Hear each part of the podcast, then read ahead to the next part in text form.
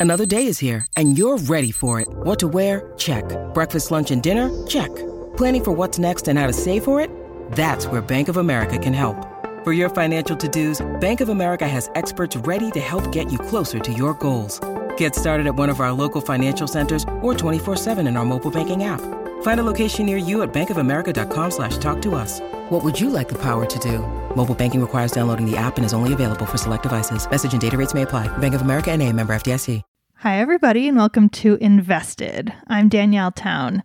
Today, we're going to play one from the vault for you because it's on inflation, and that's on all of our minds these days. So, check this out, enjoy, and we'll be back next week with more Mungerisms. Enjoy inflation. Thanks, everybody. Bye.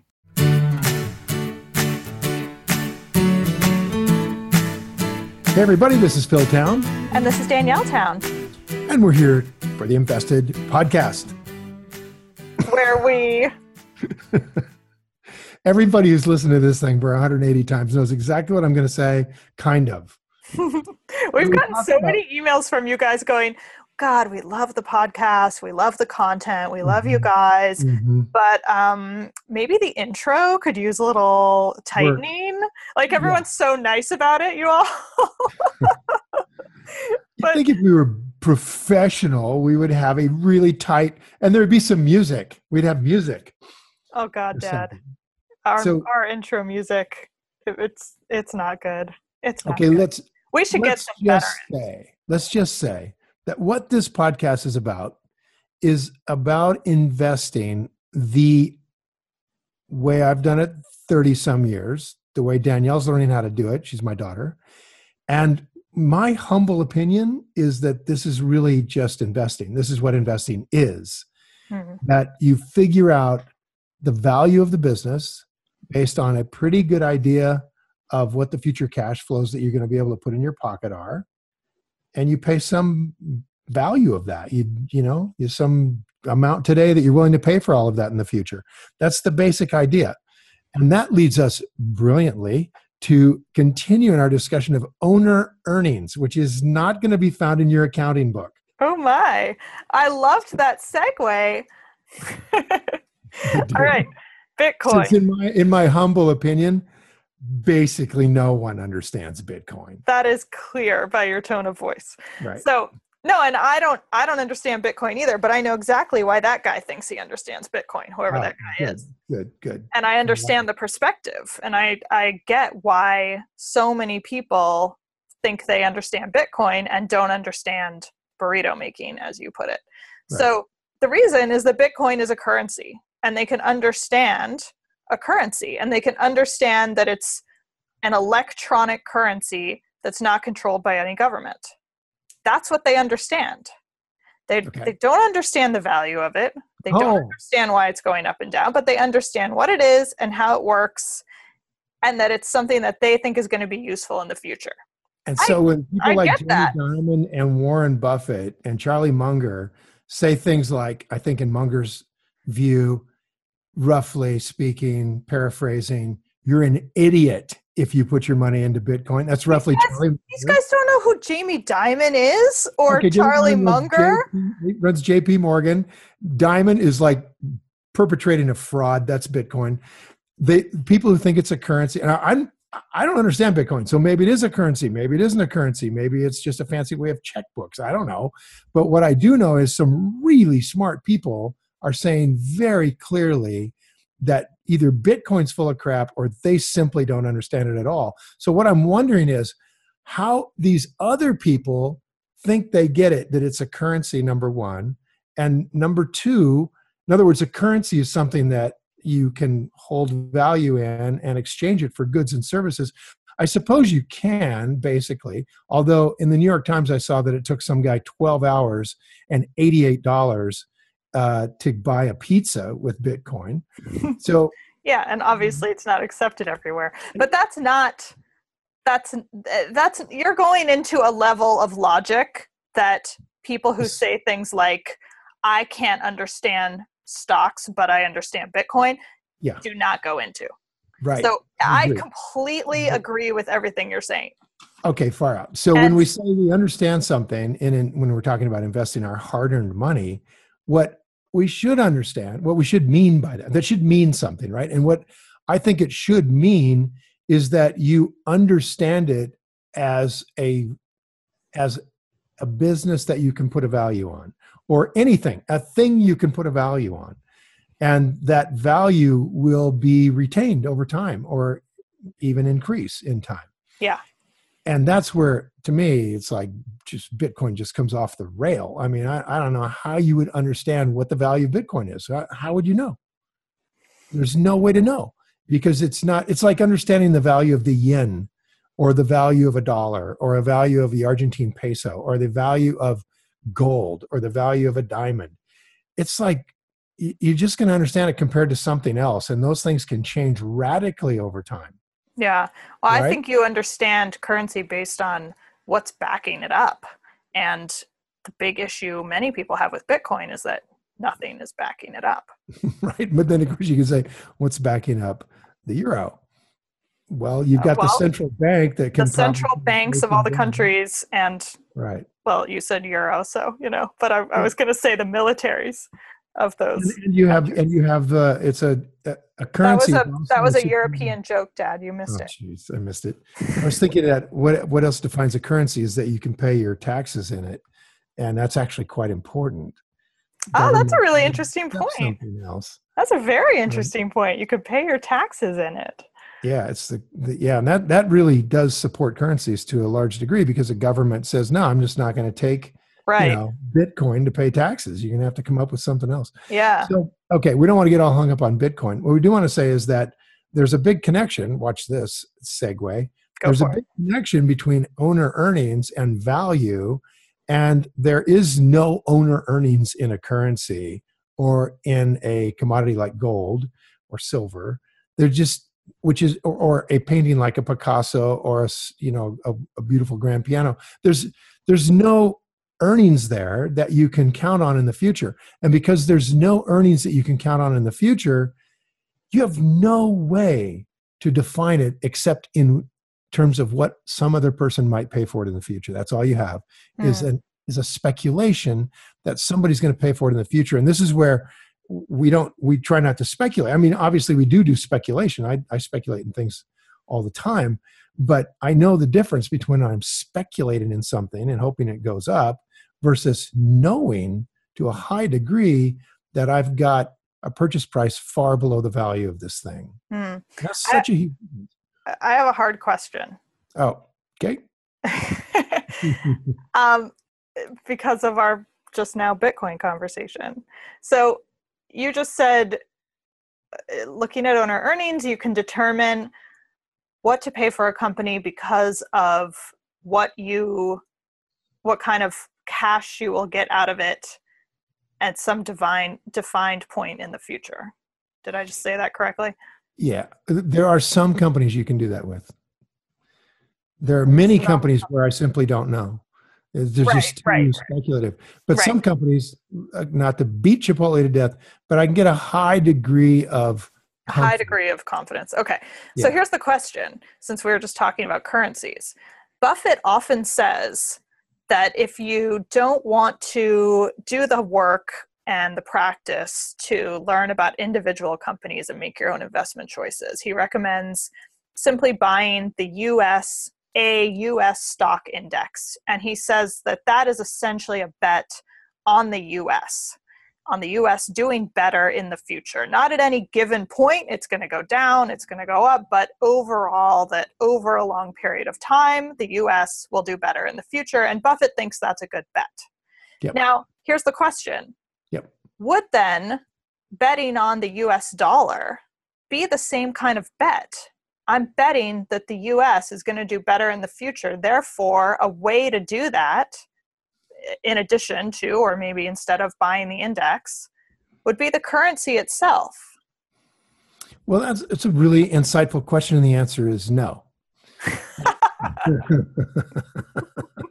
but it's a very, very insightful question because but the reason it's no is because if it's yes then you have to make a very important assumption and that is that the value of the dollar will rise with the increase in earnings of Exactly. all of the companies in the United States. Exactly. And since the value of the dollar is massively intervened into by the Federal Reserve, who, for their own clever reasons, may choose to devalue the currency over time, which in fact they've done ever since the Federal Reserve was put into business back in the 1900 early 1900s.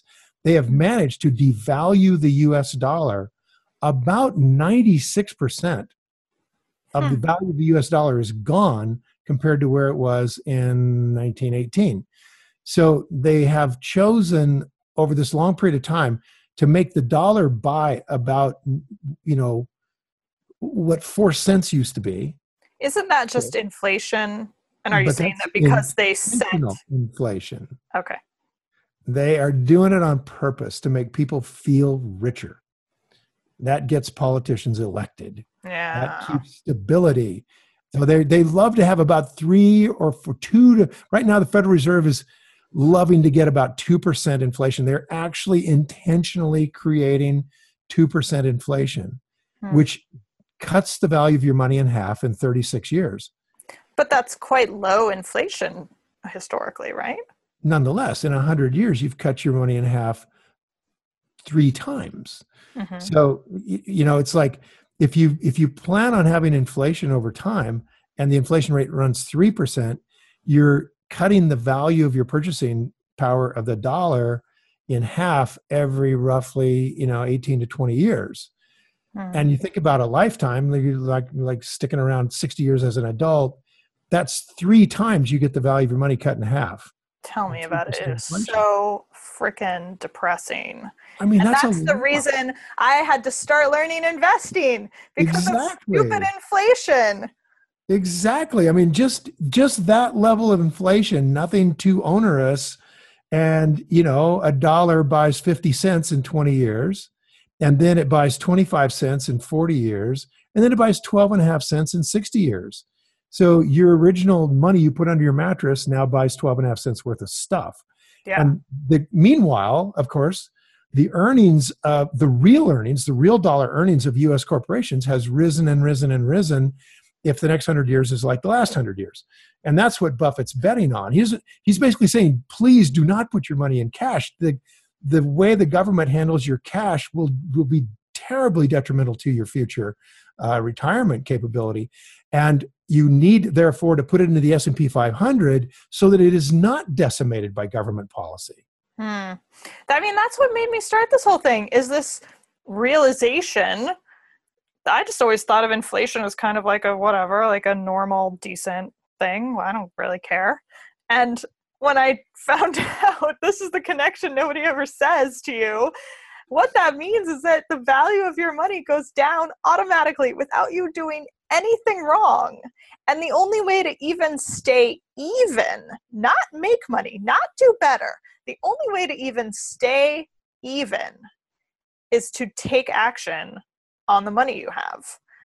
When you need mealtime inspiration, it's worth shopping Kroger, where you'll find over 30,000 mouth-watering choices that excite your inner foodie. And no matter what tasty choice you make, you'll enjoy our everyday low prices, plus extra ways to save, like digital coupons worth over $600 each week. You can also save up to $1 off per gallon at the pump with fuel points. More savings and more inspiring flavors make shopping Kroger worth it every time. Kroger, fresh for everyone. Fuel restrictions apply. I mean, otherwise you're just sort of dribbling down year by year without doing anything wrong. It's 100% right. like I don't know why this isn't on billboards across the world. It should be on billboards, but if your government isn't going to teach it in school because it's public schools and they don't want children to look at the the destruction of wealth that happens if people count on Oh, but I mean, inflation happens whether or not governments intervene. It doesn't. It doesn't happen as evenly. Governments intervene to keep it as even and slow and non-rocky as possible. Well, I, I totally agree that if you're a historian, you look back in time all the way to the Roman Empire, probably the empires before that, and you see that nearly without exception, there's inflation. Yeah. You see that they have the gold standard, and then you see that they're they start to cut the gold that's in the coins. Yeah. They start Which- to come up with silver coins that Right. represent right. something a little different. Exactly. And I mean, governments just can't help it. But it isn't actually it isn't actually in the nature of commerce. It's in the nature of governments and politicians. The nature of commerce doesn't require inflation.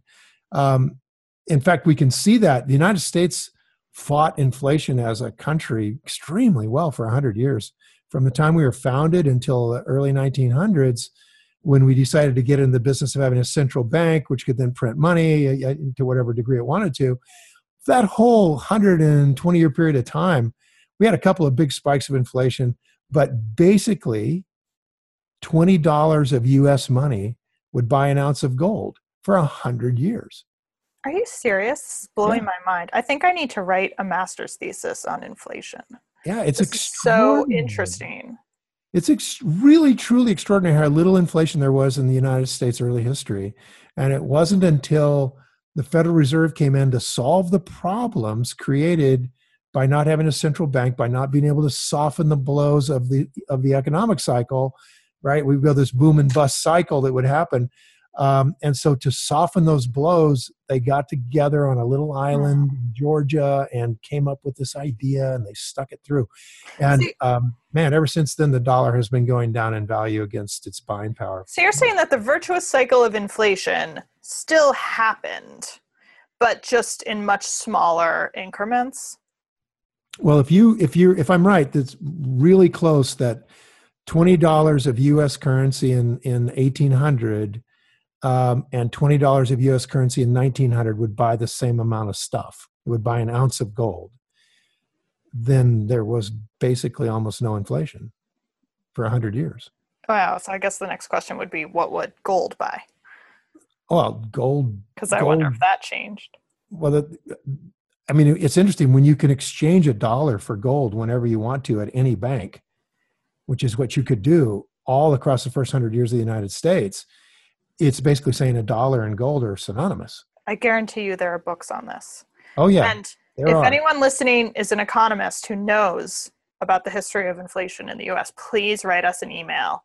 Questions at investedpodcast.com. Let us know. Yeah, and this is not to say there's not really good reasons for having a central bank, which can then loosen up the money supply, which can then make cash available for people to expand their businesses. When if dollars and gold are synonymous, you can't just print gold. And so, where do you get some more money if you want to borrow it to start your business? So, there's some really powerfully good things about central bank and fiat money, printed money, right?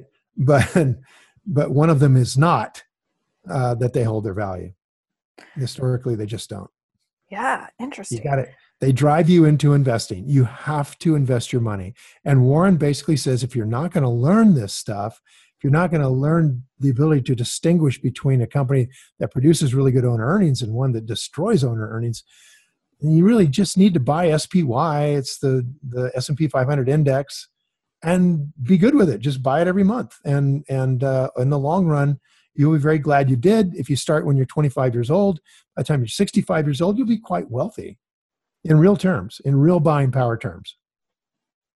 If you buy the index, is what you if just you said. buy the index and don't ever stop. And by the way it's not that easy to buy it every month because sometimes it's going to be going down like a brick. Yeah. and everyone's going to be afraid of buying it. And if you don't do it then then you're really failing to take advantage of the best time to buy. And of course that's when people get freaked and they need their money so they don't do it. So um, it's it's a great theory. Just buy the spy and never stop uh, but in practice if you'd done that in 1929 and had the courage to buy it again in 1931 30 31 32 you would have been buying the market at 400 and then you would have been buying it at 80 or 7 40 and that's really hard to do.